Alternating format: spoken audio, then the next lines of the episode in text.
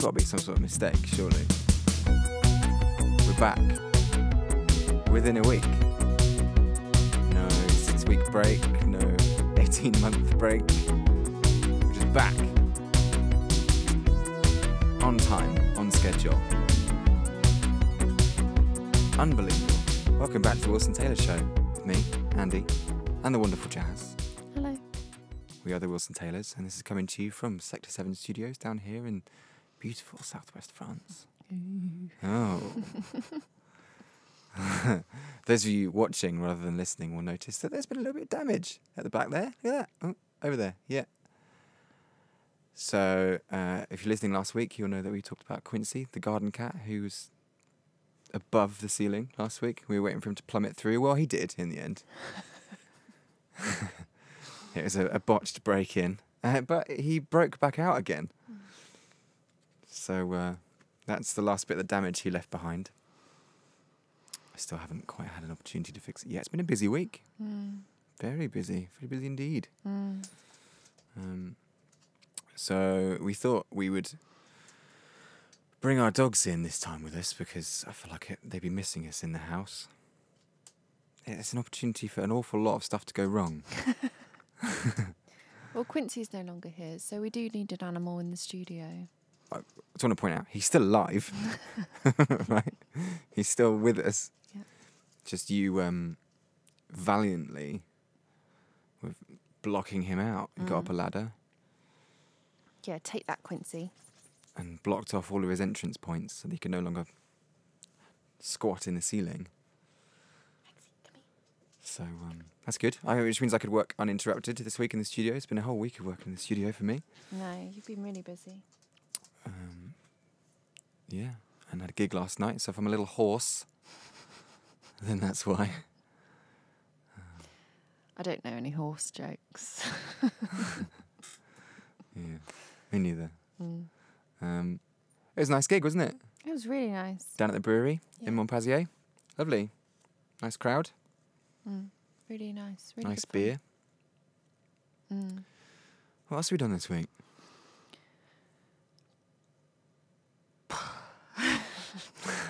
Don't know. Just exhausted. Yeah. I'm wearing my hat again because those of you that know me well enough to know why I wear a hat. It's normally because my hair is shocking underneath. And it's one of the things that we should have mentioned last week, really, about the truth behind living in France. It's impossible to find a good hairdresser in France. Mm. Mind you, that might just be one of those things that comes when you live in the countryside. Yeah. And there's just nobody here. I think it's that one, yeah. But I've, not had a haircut in months. And it is awful. I look like a Lego man. You look fine. Mm. So anyway, it's hats on for now. Hats on, boys. Might be just one reason to go back to the UK for a short trip. To get a haircut. Yeah. Still haven't really figured that out, have we? I haven't cut my hair for over 2 years. You haven't even gone down the road of getting your hair cut in France at all? No, I've just bleached it beyond repair. Just hoping that it'll just all break off. Yeah. Yeah. Well, good. The dogs are having a little bit of a wrestle, so that's a good start. That's a really, really good start to the podcast. Oh, no. So last week we put out a Q&A on Instagram, and we were going to do that straight away. That was going to be the subject of last week's podcast, but in fact, we got more responses than we expected, which is nice. Mm. So we wanted to extend that for a little bit and then actually give people a bit more time to ask some questions. We had some really good questions, actually. Some not so good. And yeah. Thanks, Gavin. Don't name any. No, well, he's named him already. Yeah. Well, name and shame. Gavin is my brother-in-law. And there's always one in the family, isn't there? There's always one. I feel like I should say it now. Well, no, don't give him the airtime. He doesn't deserve it. No. Vetoed. Get out. Banned. And then there's that one that can also go with it. I know, yeah. Getting trolled by vegans and non-vegans alike on the vegan front. Unbelievable. We'll just say hello. Hi guys. Hello. Everyone. Thanks for your questions. Give us better ones next time. I mean, do you want to just jump right on into it? Yeah. Get the questions on, because we did get quite a few. Yeah, why not? Okay, so what inspired you to move to France? Well, inspired is an odd choice of word, because there were lots of reasons why we chose to do it. I don't know whether or not they were inspired us to do it. I mean, we used to watch a lot of TV programmes about people moving to France and the continent and stuff. One which we're going to be on next week. Week after? Well, yeah. 27th of Jan. Yeah. That's when we're going out on the TV show. Yeah. So that's exciting. Anyway. Channel 4, 4 p.m. That's UK time. UK time, yeah. We got a massive satellite dish installed so that we could watch it, didn't we? Yeah. So, yeah, you know, I used to watch those all the time. And obviously your mum moved out here. Yeah. With her husband, Drew. And his brother and their family have been living out here for 30 years. Mm. So, you know, I'd say definitely, like, you knowing the region, you coming here as a kid, has definitely been inspiration for you to come out this way. Yeah. What I think that question is actually asking is... why did we leave the UK? Right. Yeah, exactly. Why did we leave the UK? I wrote a blog post about this about a year and a half ago, which goes into quite a lot of detail. And we talked about it a little bit on the channel in the past. But, you know, we were at the point where in the UK, we were both working two jobs effectively. And we were living in a rented house in Exeter. It was the first time I'd ever had a house. I mean, God, when we lived in Brighton, it was like 2 rooms for 1,100 quid a month. Mm. Cheers.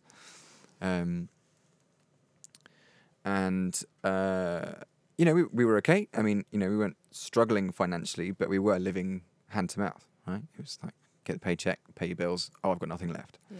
So we were never in a position to really buy a house in the UK.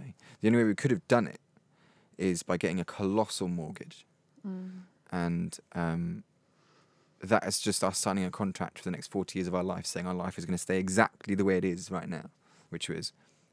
never seeing each other, you know. I'd come home from work and I'd have to go into the studio to continue working. Mm. We moved to Exeter in the first place to ease the commute thing, whereas before that, like, I mean, it was insane. I was getting about 2 hours sleep a night when we were living in Plymouth. It was just absolutely bonkers. You'd be up at 4:30 to then go back to work again. Mm. And that was really difficult because you were leaving at 4:30 and coming home at 5. Yeah. And I started work at 6. Yeah, at 6. Yeah. And then I'd continue working as well. Yeah, until like 12 or 1. And then I'd come in and you'd be asleep. And obviously I'd go to bed. But we'd only see each other for about an hour. Yeah. So, you know, and I think I can't really stress this enough. The financial climate for people in our generation in the UK is just so appalling. Yeah. That there's no way without help from your family, basically, or if you're going to win the lottery, to successfully get onto the housing ladder, really. So you're just constantly at the mercy of the rental market, which, you know, again, is just like the prices are just astronomical. Yeah. And, you know, we were in good paying jobs. Yeah. By like retail standards, and it was just never going to happen ever. I mean, we were in a position to start thinking about buying a house, which is where the idea came from. Yeah. So then we thought, okay, well, we can put aside a little bit of a deposit. You know, got a little bit of help from the family to get on the housing ladder. What can we do with that money to, you know, make our lives better? Right. Instead of just like buying the house we were renting. Yeah. That was like option one. Option one. Let's buy the house that we're renting right now. Yeah.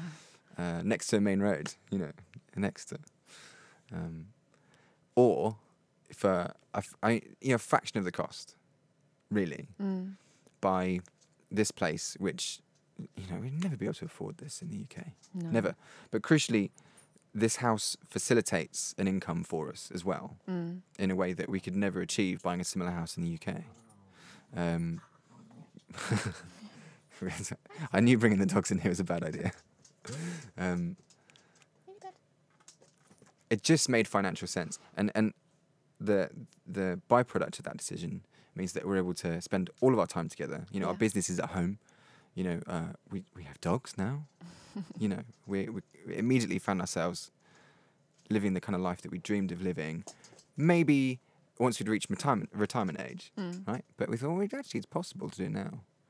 You just have to kind of forget what you think you want, because it's so easy to focus on, you know, the next promotion at work. Yeah. Or, you know, or it'd be great. You know, 6 months time, maybe I might be able to afford to buy this house. Or you know, and that you know that whole work thing was the main thing that you know both of us were staying in the UK for. Like, we could get promoted, or you know, we could do this job instead. We could do that job, and it just. That's not how I wanted to live. I didn't want to live like, oh, well, I could, you know, I could get promoted, but then I'm waiting 2 years. Yeah. To wait and see. Like, I don't want to have to wait and never see my husband or, you know. Well, because the years just go by, right? Yeah. I mean, like that, bam, you know. And we were so stressed and we were so tired and just like broke, you know. And I loved my job. I absolutely loved my job in the UK. We were very lucky in that respect. Yeah. But it's still just like there was just something missing. Yeah. You know, there was just a hole in my heart that needed filling with something. I mean, we worked 3 doors away from each other as well. Yeah. Yeah. And still it was like, we still see you once a week. Yeah. Yeah. So, yeah, what inspired the move? Lots and lots of things. Yeah. The economic situation in the UK, the kind of climate. Yeah. In every sense of the word as well, like weather-wise, just like sick of being freezing cold and getting rained on. But the kind of political, social climate in the UK as well, beginning to feel a little bit like... I don't have anything in common. Yeah. You know, we're loony lefties, basically, as far as people are concerned in the UK. And that's fine. You know, a lot of people like us. But... feeling more and more unrepresented in the UK and just wanting to basically go and live on a desert island, which like this basically is. So yeah, great question, and I could go on about it for days. Ooh, this is quite fun. We had a lot from one person, and so I feel I should start. Oh yeah, I remember these. Yeah, it's basically 3 questions in one. Yeah. Okay, so I'm looking to buy a property in France within the next 1 to 2 years, but what's some good places to find reasonably priced properties? Rightmove doesn't seem to be very good. Assuming that this person's in the UK, if they're looking in Rightmove. Well, they're doing what we did, and that is such a good question. So when you're doing your property search from the UK, it is tough because you're looking at English websites, right? You don't know where you're looking.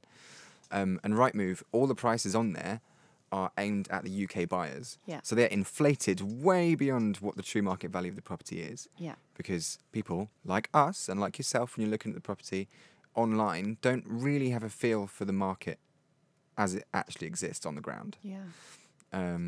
Which is what the situation that we were in. Yeah, and people buy properties at those prices because some people, wouldn't it be nice, some people have got enough money to go, yeah, that house looks lovely, I'm just going to buy it for what they're asking. So, yeah, there is a small amount of properties that just get marketed directly to UK buyers for that reason. So what you want to do is, obviously... ideally have some sort of idea of the region that you want to buy in, first of all. If you don't, there's a website called Green Acres, which all the local estate agents use for their listings, and it's quite good at casting like a broad net over the region. Yeah. So greenacres.fr, I think it is. Green-acres.fr. I don't know. I don't think it is. Just Google it, you'll find it. Okay. That's really good. There's also an estate agent that operates across the whole country, which we saw a lot of properties on. We didn't end up using them in the end, but they were quite good, and that's Leggett I think that's how you say it. That's how we said it. Leggett. Leggett. Leggett. They call themselves Leggett Immobilier, and immobilier is the word for estate agent in French. And that's the crucial bit of advice. So once you know where you want to buy, type in the little name of the town. So, for example, if you know we wanted to buy in Torliac, where we live, we would type in Torliac into Google, Immo, I-double-M-O, or Torliac à vendre, as in for sale. And then you'll just find all the local estate agents, which are being marketed in French, unfortunately. So you have to, do a little bit of a Google Translate on it. But then those are the prices aimed at the French market. And that's the true representation of what the value is. Also, I should point out, it is a buyer's market here, particularly now. There's quite a lot of English people thinking about heading back to the UK because they don't want to do the Brexit paperwork. Shocking. So the prices that are listed, I mean, you can pretty much knock 20% off. Well, I mean, we knocked 30% off. Yeah. I think we were very lucky with our circumstances, with the house. But yeah, remember, it's an asking price, and they're hoping that you were unfamiliar with the market. And your best weapon there is to be familiar with what things are really worth. The best thing you can really do as well is actually just come over here and have a look. Yeah, well, meet someone. That's what we did, because we were looking online, and then we came over, and it was a whole different ball game. Yeah, there's just so many properties that, like, French websites are terrible, basically, right? It's like they're still operating internet from 1998. I don't know why. Even big companies like IKEA, their French version of the website just doesn't work. It's awful. I am going to remove the animals from the studio. Oh, okay. So you carry on. Right, okay. Oh, I'm flying solo. Gosh, I don't know if I'm qualified for this. So the website's terrible, and basically people are really shocking at updating the websites. So that's why it really pays to actually come over here, pop your head into an estate agent, meet someone, talk to them about what you want from your property search. And the chances are they'll have hundreds of properties on their books, on their computer, that they're just not listing because they can't be bothered to update their website. Yeah, I think that's about it for my advice for that. All right, questions. Okay, I can't actually find the other one from that same person. Hang on a second. Okay, yes, there it is. Yeah, there are a couple. So, are the general costs of the house expensive and the cost of living in France? General running costs of the house, I'd say it's comparable to the UK. Some things are slightly more expensive, some things are cheaper. She's back, thank God. Water's pretty cheap. The thing about French houses generally is that they're not particularly well insulated. Where are we? We're talking about the general running cost of living, of owning a house in France compared to the UK. Ooh, good question. I think all in all, utilities are pretty comparable. The other expenses that are different are your taxes. So your equivalent of your council tax and your bins and stuff like that. Yeah. So there are two main taxes that you need to be aware of when you buy a property in France. There's the taxe foncière, which will be listed on any property website. And that is the property set, a price set by the local authority. I really don't actually know what the taxe foncière is actually all about. It's something about the potential rental value of the property. I don't know, I was reading about it. It was really confusing. Taxe foncière, as a rule, if you're in the centre of a town, will be more expensive. So, if you're living in the centre of Villarreal, your taxe foncière could be £1,000 a year. Ours here, out in the countryside, is 400. And our property is much bigger than the ones that you'd find in the town. So if you want to reduce your taxe foncière costs, don't live in the centre of a town. And then there's the taxe d'habitation, which so the taxe foncière is paid by the owner of the property. Taxe d'habitation is paid by the person living in the property. So if you buy a house to rent out for someone, they'd be the ones that pay that. And that's kind of the equivalent of the council tax in a way, isn't it? but they are phasing that out. It pays for your local fire service, your TV license is rolled up into that price as well. Is that the one they're getting rid of? Yeah, yeah, they're phasing it out in France, which is why they're introducing a new bin charge. Oh, yeah. And it's a little more difficult to find out what the taxe d'habitation actually is going to be for a property. Yeah. We didn't know that until we were here. Yeah, until we got the bill. Which is an interesting one. But it's pretty similar to the taxe foncière for our property, isn't it? Yeah. Again, it's about 400 or so a year. The thing to watch out for is that they both come at the same time. Yeah. Well, a month apart. Yeah, and it's like around Christmas time. Yeah. Which... This year we weren't expecting it. No, we had no idea. And we didn't put this specific money aside, and all of a sudden it's just there, and we're like, shit. Yeah, December's expensive because you got Christmas first of all, which we tried not to participate in, but it happened. Your heating bills go up because you've actually got to put the heating on. Yeah. You got to buy wood for the fire, and you got to put your radiators on. Taxe d'habitation turns up. Yeah. Your taxe foncière turns up. Our first tax return. Yeah. We submitted as well. Yeah. And it's all in the middle of winter when you're not we've got no money coming in from the rental of the property, which is our main business. It's plan for that because yeah. we didn't, and the bills just kept on coming, and yeah, that was pretty scary. Yeah. So, put a little money aside for winter, not just to feed yourself, but that's when all the big bills come. Yeah.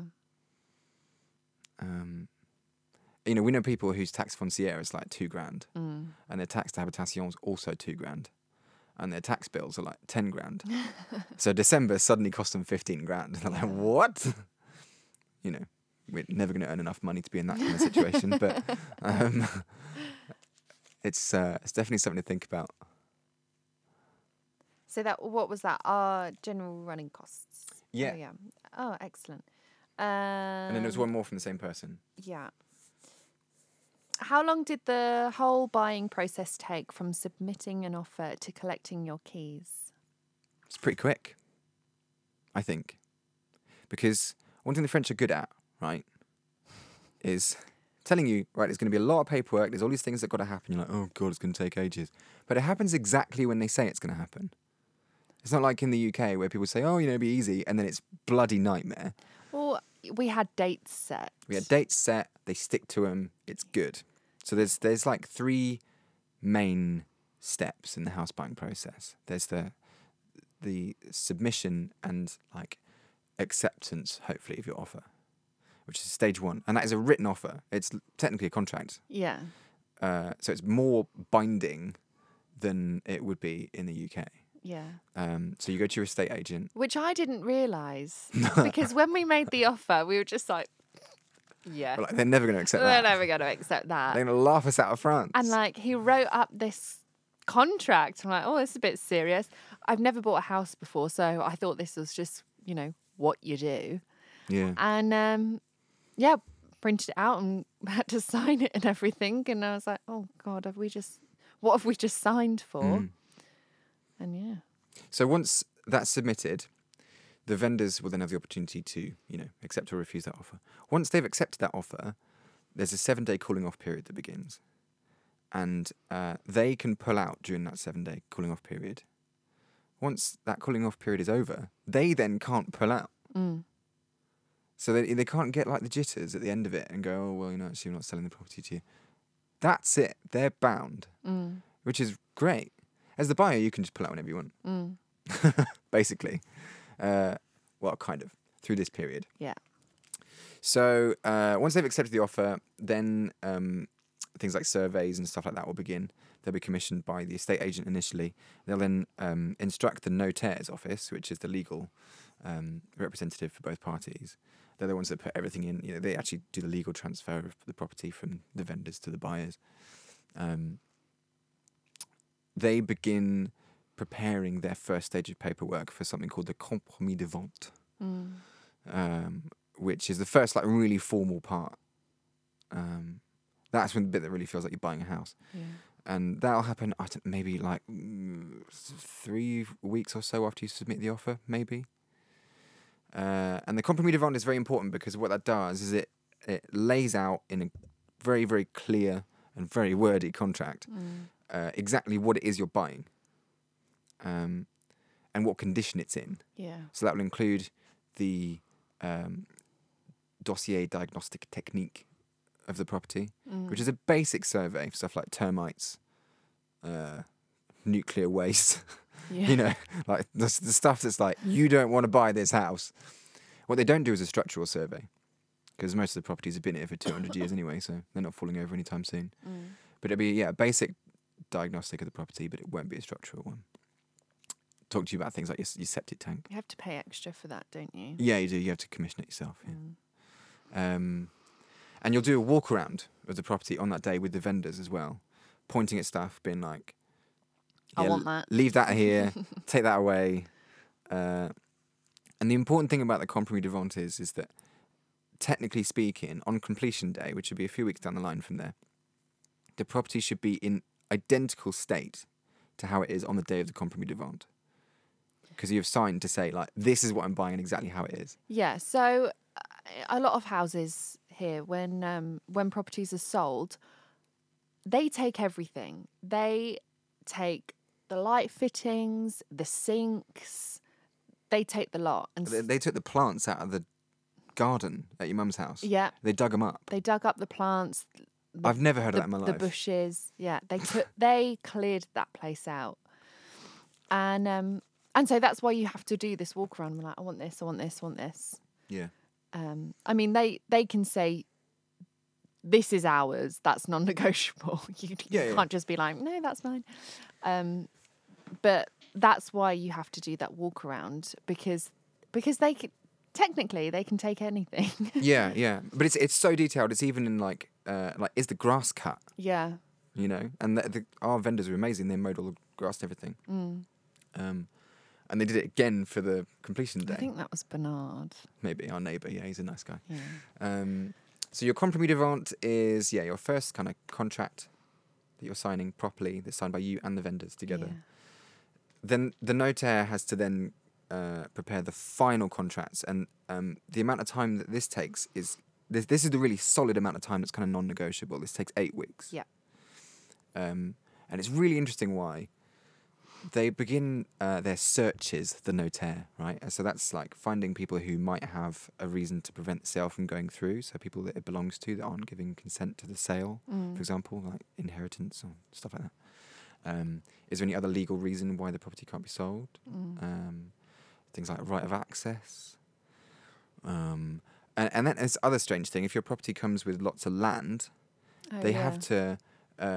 essentially give the local farmers first refusal to buy the land that comes with the property. So they could sweep in there and go, right, no, I want that. I want to buy that, please. I've been waiting for decades for that to come up and I want to buy it. It's weird. They don't actually, as far as I know, call them up and say, oi, Patrice, do you want to buy this property? I think it's just like, you know, when we got married, the notice. Yeah. And like at the local town hall or whatever, you know, like there's a record of it that's public and people can look at it if they want to. Yeah. So that process takes 8 weeks. You cannot speed that up. And you don't want to speed that up. Ours actually took a little bit longer. Do you remember? There was a short delay on it, yeah. Yeah. Why was that? Was it the FOSS? No, I think it was one of the family members who inherited passed away. That is correct, yeah. During that 8 weeks. Yeah. Yeah. So then it had to be... We had 13 vendors on our house. Which is just madness. And they all had to accept the offer. They all had to sign the paperwork. My goodness. But I don't think that's too uncommon in France because I think there's a lot of properties that people have lived in them until they died. And then, like, you know, their family lives in Paris or whatever and it just gets inherited and then inherited. And you end up with all these names on the contract. We're very lucky that all the vendors were just local people here, which is nice. And then you'll go into the office on completion day, which would be, you know, it's when you sign this thing called the Acte de Vente. That's it. That's when you're buying the place. That's it. That's your 100 pieces of paper. million pieces of paper you've got to sign. Yeah, and you're picking up the keys. And then it's yours. So all in all, it took us about 3 months. 3 months, yeah. And I think that's pretty typical. That's from putting the offer in to walking through the door. Yeah. Yeah. Yeah. We know people that have been through a slightly quicker process, but I don't think it worked in their benefit. I think there was more confusion at the end of the process. Right, next question. Next question. I kind of just want to answer this. Have you got vegan McDonald's in France? It's a resounding fuck no. So much of a no, in fact, that they don't even have a vegetarian option on the menu. So much so. Isn't that ridiculous? No, they do. It's just the Emmental, isn't it? It's like a it's like a fondue. That's new, though. Oh, is it? Yeah. When we moved here like a year and a half ago, they the veggie burger that you can get anywhere. Like my classic McDonald's go-to for vegan veggie burger, no mayo. Can't get it. Doesn't exist. The only vegan thing on the menu is chips. And they are €3.20 for a portion of chips. Oh, what's that? Oh my God. So no naughty Maccadees over here for us, unfortunately. Would you be able to recommend an approximate minimum budget required to do what you guys did? I mean, the easy way for us to talk about that is just for us to talk about the budget we spent on this. I don't want to go into too much detail because, like, I don't know if we were very good at budgeting. But here's the thing. It depends totally on the project, doesn't it? Yeah, it does. I think we had a big project with a very small budget. And so we had to do what we could with what we had. Yeah, and that meant buying everything secondhand, or free, or from a tip, or whatever. And even then, we spent all our money. Yeah, it cost us. Well, okay, we came over here with like 20 grand in the bank. Yeah, to live on for a year, and renovate 3 houses. Yeah, and we did it. Yeah, which is pretty good. I think. I've never done this before. I don't know. But, we did all the work ourselves. Yeah. With the help of, volunteer friends. Mm. We didn't pay a single contractor to do anything. Actually, the first time we paid someone to do something was the satellite guy. Yeah, last week. We got Chris the Dish to come over and align our dish for us. Yeah, that's the first job that we've not done ourselves. That's mad, isn't it? Yeah, that is mad. So, I could do the whole, trying to give you good advice thing here, but, always have a contingency budget because, the roof's going to leak. But, just come over here with what you got and just get on with it because you'll make it work. And, there's plenty of places that you can get bargains from. There's a website called Le Bon Coin, which is like Gumtree, where you can buy basically anything for nothing. Basically anything. Again, it's don't just go through the English marketplaces, right? Find the French version of it where people are selling stuff what it's actually worth and you will get something, you'll get bargains. We got so many bargains on Le Bon Coin. It was unbelievable. Yeah. The disco shower. Disco shower. Holy shit. That shower in the shop's £1,200. Brand spanking new. And this guy bought it, right? And it didn't fit in the room that he wanted to put it in. It was too big. He gets it home and he goes, shite. So he bought it off him for what? €350 or something? €400? No, I thought it was €300. Absolutely mad. And it's the kind of shower that we were walking through the builders merchants and getting in it in the shop. Being wouldn't it be wicked to have a go in one of these? It's got lights, it's got a radio, it's got massage jets, it's got a fucking bench in it. Are you kidding me? It's living it. And we got an absolute steal on it. Yeah. So do the work yourself, buy stuff secondhand, get on with it. Yeah. Good answer.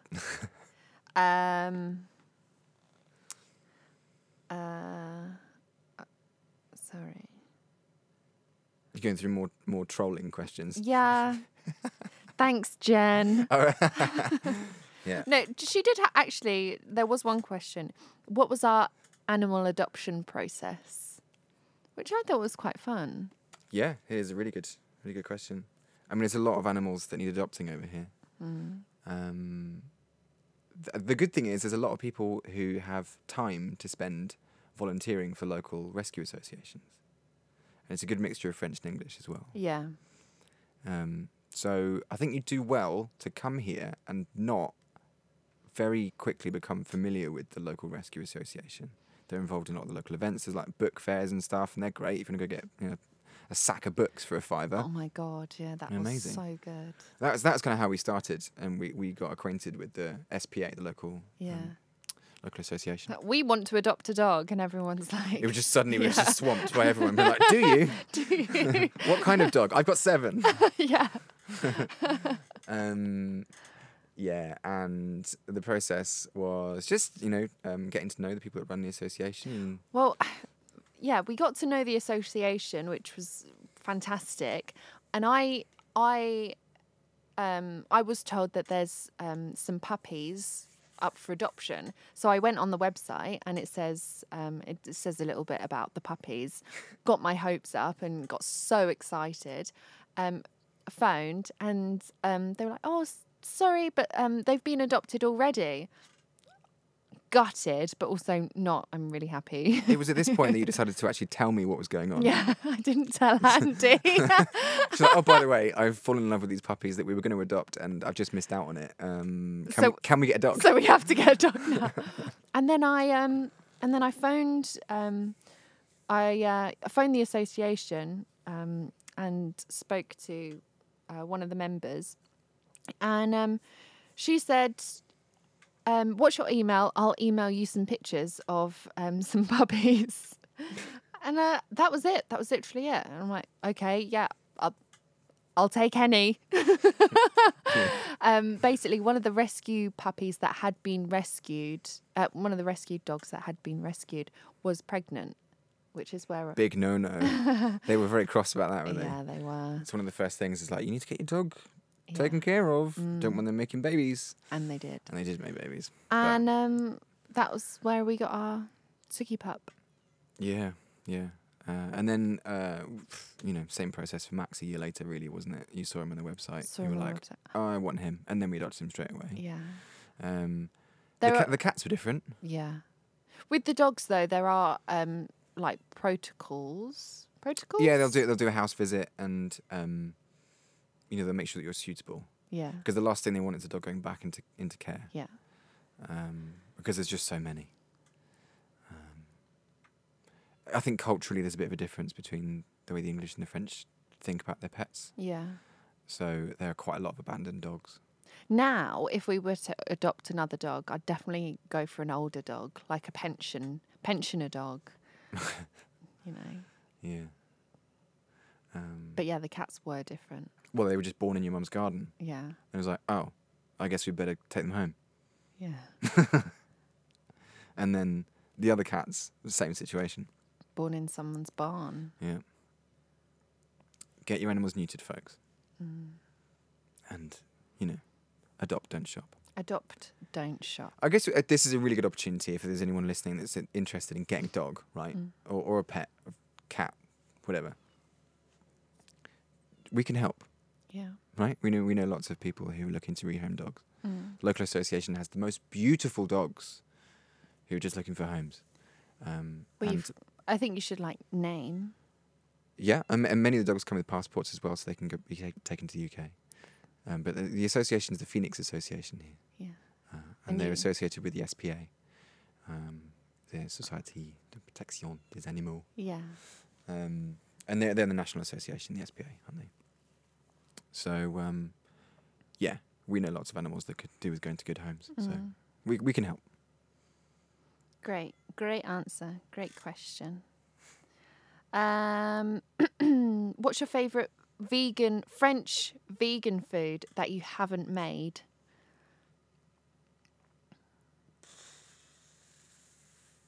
Vegan foie gras or faux gras. Yeah, that's pretty good.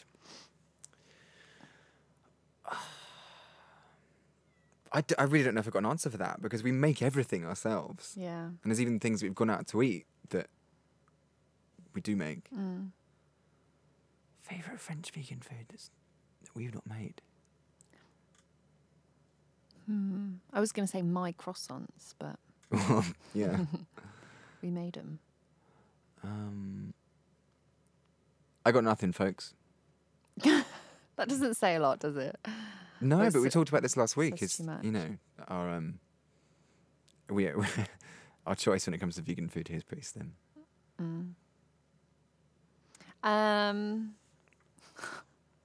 Which is your favourite pet? You can't ask us that. Well, they won't hear. I can't say which is my favourite. They're all unique individuals. Yeah. You know, and we've got different relationships with all of them. They came into our lives at different points. You know. Yeah, there's something really special about adopting your first dog. Yeah. But I don't think I love him more than anyone else. You know. He winds me up just as much as the rest do. And what are we doing tomorrow, Jazz? We're going to look at some alpacas. This was 100% your idea. So basically, it was like flown around in conversation, like, oh, so-and-so has some alpacas available that, you know, need a home. And I came home and said, oh, there's some alpacas that need rehoming. Not that there's some alpacas that need rehoming, and we will be rehoming them. You then were like, well, we've got to have them. We've got to have them. Listen, let's just say that you got very good at planting the seed in exactly the right way. Right? I mean, we've been really confused about what to do with the backfield at our property for ages, because it's like the single biggest bit of land on our property. It's massive. It's flat. It's all grass, and what are we going to do with it? We got nothing. It's like build a tennis court, or I don't know. I don't know if you guys can hear that. I don't know if it's coming through the microphone. One of our cats is meowing outside the door. They've been doing it 15 minutes constantly. So anyway, tomorrow we're going to go meet some alpacas and just learn a bit more about them and see whether or not it's something that we want to take on. Because crucially, we wouldn't have to buy them. Yeah, they need rehoming. And that's something to think about. I've gone mental. That's what's happened. And so have you. Oh, God, no. I can't, say yes. This is 100% my idea, because I just mentioned it, and you're 100% on board. I'm on board from a business perspective, because I think it brings people to our door. I think it puts a big neon sign above our house saying, "Hey, come and check us out." Yeah, and it's something for people who aren't staying here to come and get involved in. I've never met an alpaca. I have once, a long time ago. Can't say I liked the guy. No, I didn't. There were some really good questions under our post the other day, actually, that I think we should read. Sure. Because some people don't see everything. Did you both speak fluent French, or did you just get by? You can answer this if you want. So, no. When we arrived in France, neither of us spoke any French at all. We had basic French. I did GCSE French. Andy did a year of French at school. Yeah, I did German at GCSE. But I can't remember anything, and Andy didn't remember anything. So we literally did just get by. And with Google Translate, just giving it a go, you were much more confident than I am with that. And I think that's where our differences are because I relied heavily on Andy because he was more confident. So I'd be like, oh my God, I don't know what to say. I can't. And then Andy would just be like, calm the fuck down. It's fine. Like, I'll just get it done. And yeah, and he did. And so his French skills have improved a lot more than mine have. But you've joined a French band as well, and they, you know, you speak French with them, and that improves you because, you know, if you don't understand something, then they'll try in broken English explain it. But yeah, that's really, really improved. And plus, he was going out to the builders merchants and speaking French there, whereas I was at home, like, trying to get everything in order. And I, you know, I haven't had that opportunity. However, I do know how to order some worming tablets. Yeah, you go to the vet. I go to the vet and have a nice conversation at the vet about, like, the dogs and the cats and... You know, if you need a tick treatment, I'm your gal. Yeah, you know all the lingo for that. Yeah, so I think you just get by. Everyone, they appreciate the fact that you do try and... Oh my God, yeah. If you just go and speak English, they're like not helpful at all.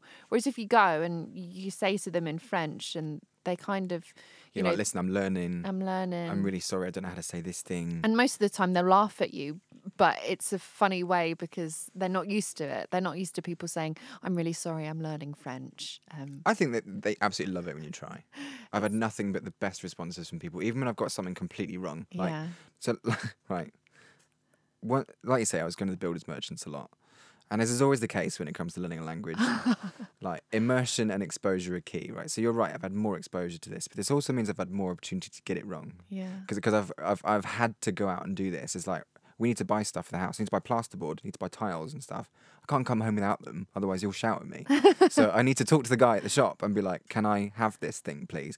So I wanted to buy a shelf, right, from the builder's merchant, but I didn't know the word for shelf. And my phone had run out of battery, so I couldn't just Google Translate it and ask him where the shelves were in the builder's merchant. So I asked for help in the kitchen section, right? And I speak to this person. I said to him, listen, I'm looking for a thing, right? And I'm really sorry. I'm learning French. I don't know how to say this thing in French, but I'm going to describe it to you. Right? Okay. So I was in the kitchen section, and I pointed at the countertop. And I'm like, it's like this, right? It's a countertop. But it's small... And you put it on the wall and you put books on it. And he's like, you mean a shelf? I'm like, yeah, I mean a shelf. And then he took me to where they were. So, you know, yeah, you're going to look like a plonker. But that's fine. Do you remember the word for that shelf? I think it's étagère. I don't know. It might not. Maybe it's not. I think it's the same word as, it might not be étagère, it might be étage. Or it might be similar. I think maybe shelf has an accent on it. Because étage means like first floor, like le premier étage. It's like first floor of the house. Oh, fancy. So yeah, just showing off. Yeah, you've got to try speaking the local language, because if you don't, you'll just be another one of those irritating Brits who just sits there just talking in English, a little bit louder, maybe the French accent, and like. There's too many people like that here in France. Just give it a go. If you look like a plonker, they'll appreciate it. Yeah. You know, they won't think, oh my God, that guy was so silly. Yeah, oh my God, he was trying to speak French and didn't know the word. Fuck him. Yeah. No, they'll be like, okay, well, I can help you with that. Yeah. Right? It's nice. And they like helping. Yeah. And if you don't know how to say something, they'll tell you. And then you've learned something. Yeah. So everyone wins. Yeah. There was another question. Would love to know how much construction/trade experience you had before you started the work. Even less than our French, wasn't it? Yeah. Zero. Because, you know, like many people of our generation, we'd never owned a house. So therefore, we were never in a position to actually carry out any DIY, because if we did, we'd get kicked out of our rented accommodation. Yeah, we couldn't even put a picture up on the wall. No. So absolutely nothing. But, you know, YouTube's a great place. You know, just like I said before, get on with it. Yeah. Have a go. Have a go. So, there are some more. Where'd you get your protein from? Next question. From the vegan. Oh, I've lost it now. I've lost my page.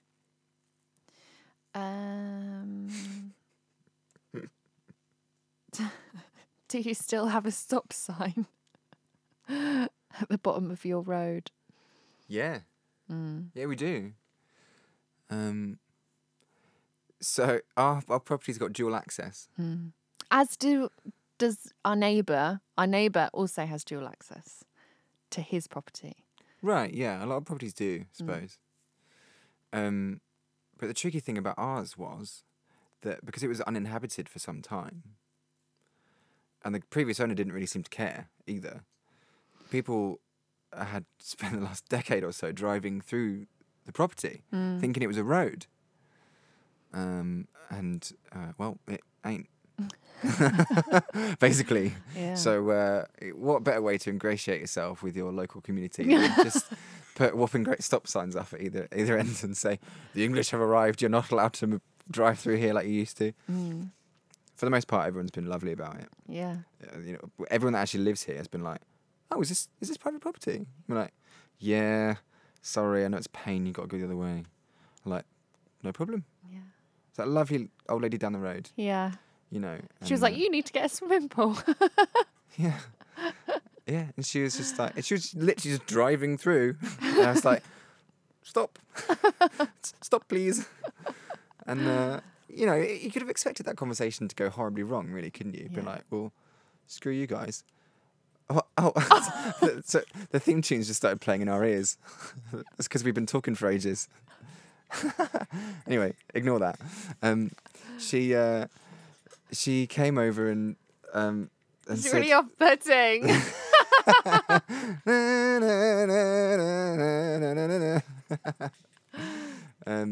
You remember they can't hear it. Oh, okay. Unless I leave it in. No. So yeah, she drove in, and yeah, I mean, imagine that conversation with people in the UK. They'd be like, "Whoa, I'm gonna drive through here anyway," right? And she was great. Yeah, she was just like, I'd do the same thing. Yeah. She's like, look at your view. I'd be shutting it off too if I were you. Like, thanks. The only time we've had trouble is local walking associations. Yeah. Which, unsurprisingly, are full of English people. Walk the other way, guys. And it was them who were the most entitled about it. Yeah. They started walking towards the property saying, sorry, look, you can't walk along here. We got guests in. Yeah. That was embarrassing. You know, it's private. And they just carried on walking. Yeah. I couldn't believe it. They're really rude. I'm like, no, you turn around and fuck off, man. And yeah, one of them went to the mayor, didn't he?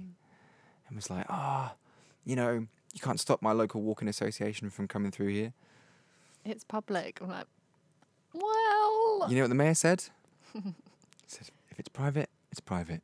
Get over it. Walk somewhere else. Love it. He's such a legend. Our mayor's top lad. Top lad. Mad lad. Yeah, so it's pretty irritating, that, really. In the process of trying to put some nice gates on it, but we haven't got any money. We haven't got any money. But yeah, anyway, yes, basically, we do still have the stop sign at the bottom of the road. But we've got a nice sticking sign at the top where people come in. Yeah. Where our post box is. Yeah, which has fallen over in all that wind. Yeah, we had a big storm. Gonna have to put it back up again. Yeah. Well, they were all the serious questions. Actually. I've got a question. Okay. And you...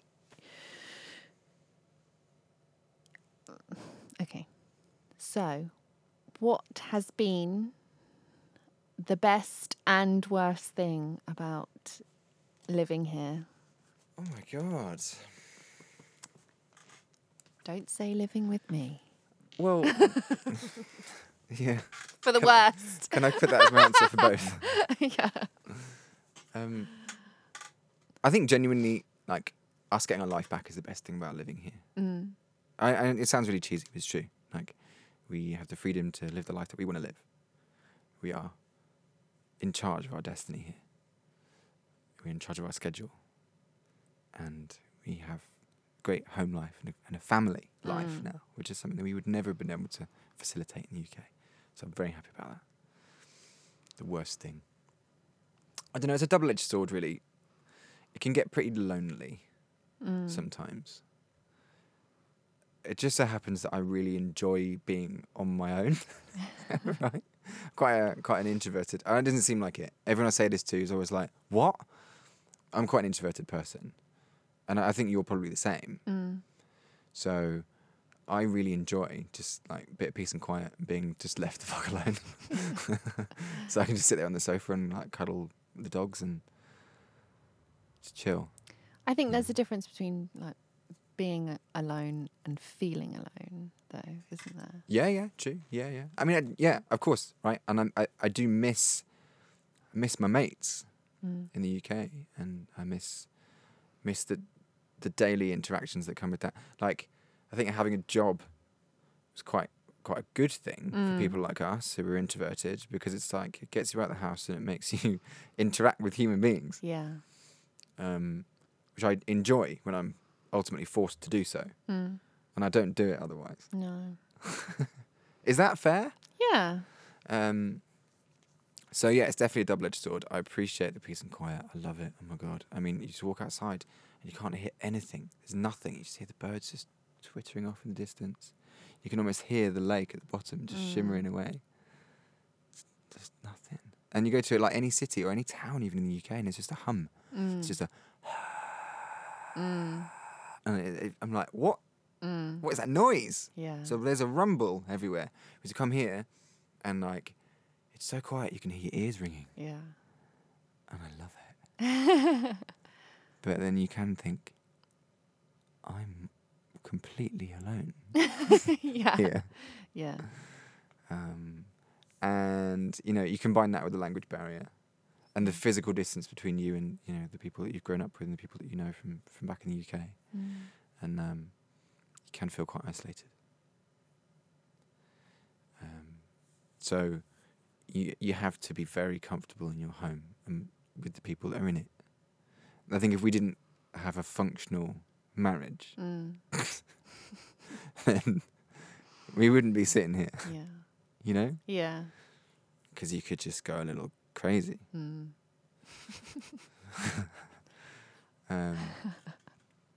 But I like that. Yeah, I agree. Do you have different answers? Great points. To be honest... No, like, I think the same thing, like, I miss my friends. I have very little. You have little friends? How tall are they? Really small. No, I mean, I don't have a lot of friends, but the friends that I do have, like, I do miss. Yeah. And that's the one thing, like, I have noticed. Like, when we first came over here, the first year, I think it...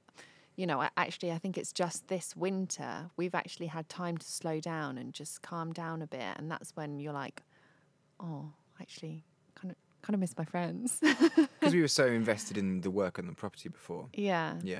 There was no time to sit around and wallow in your loneliness, was there? Yeah. Yeah, but the best thing is definitely, 100%. We've got our life back, and we've built a new life, and it's just... I wouldn't change it. Someone said to me the other day, like, oh, if you had one wish, what would you wish? And I was like, if you had one wish that you could, like, change something about your life, what would you do? And I was like, well, nothing. I wouldn't change anything. Like, I'm so happy here, and I'm so happy with my life. Like, I could ask for, like, £1 million or €1 million or whatever, but, like, I don't want that. Like, I have everything I could ever want. I feel like if I had authority to do so, I would wish for our friends to have made the same decision that we've made and come and live here with us. Because that would be the dream. Yeah. But that's not a wish for us, is it? That's a wish for them. So we can't wish for that. Yeah. Come on, guys. Over you come. I think there will be more people like us doing a similar thing. Yeah. Once people realise that they're basically financially crippled in the UK. Mm. And here is a way out. Yeah. There are sacrifices that come with it. But yeah. I don't think they amount to the same sacrifices that we would have made continuing the life that we were having. Yeah. Those things don't matter. You think they do. You think they matter. Yeah.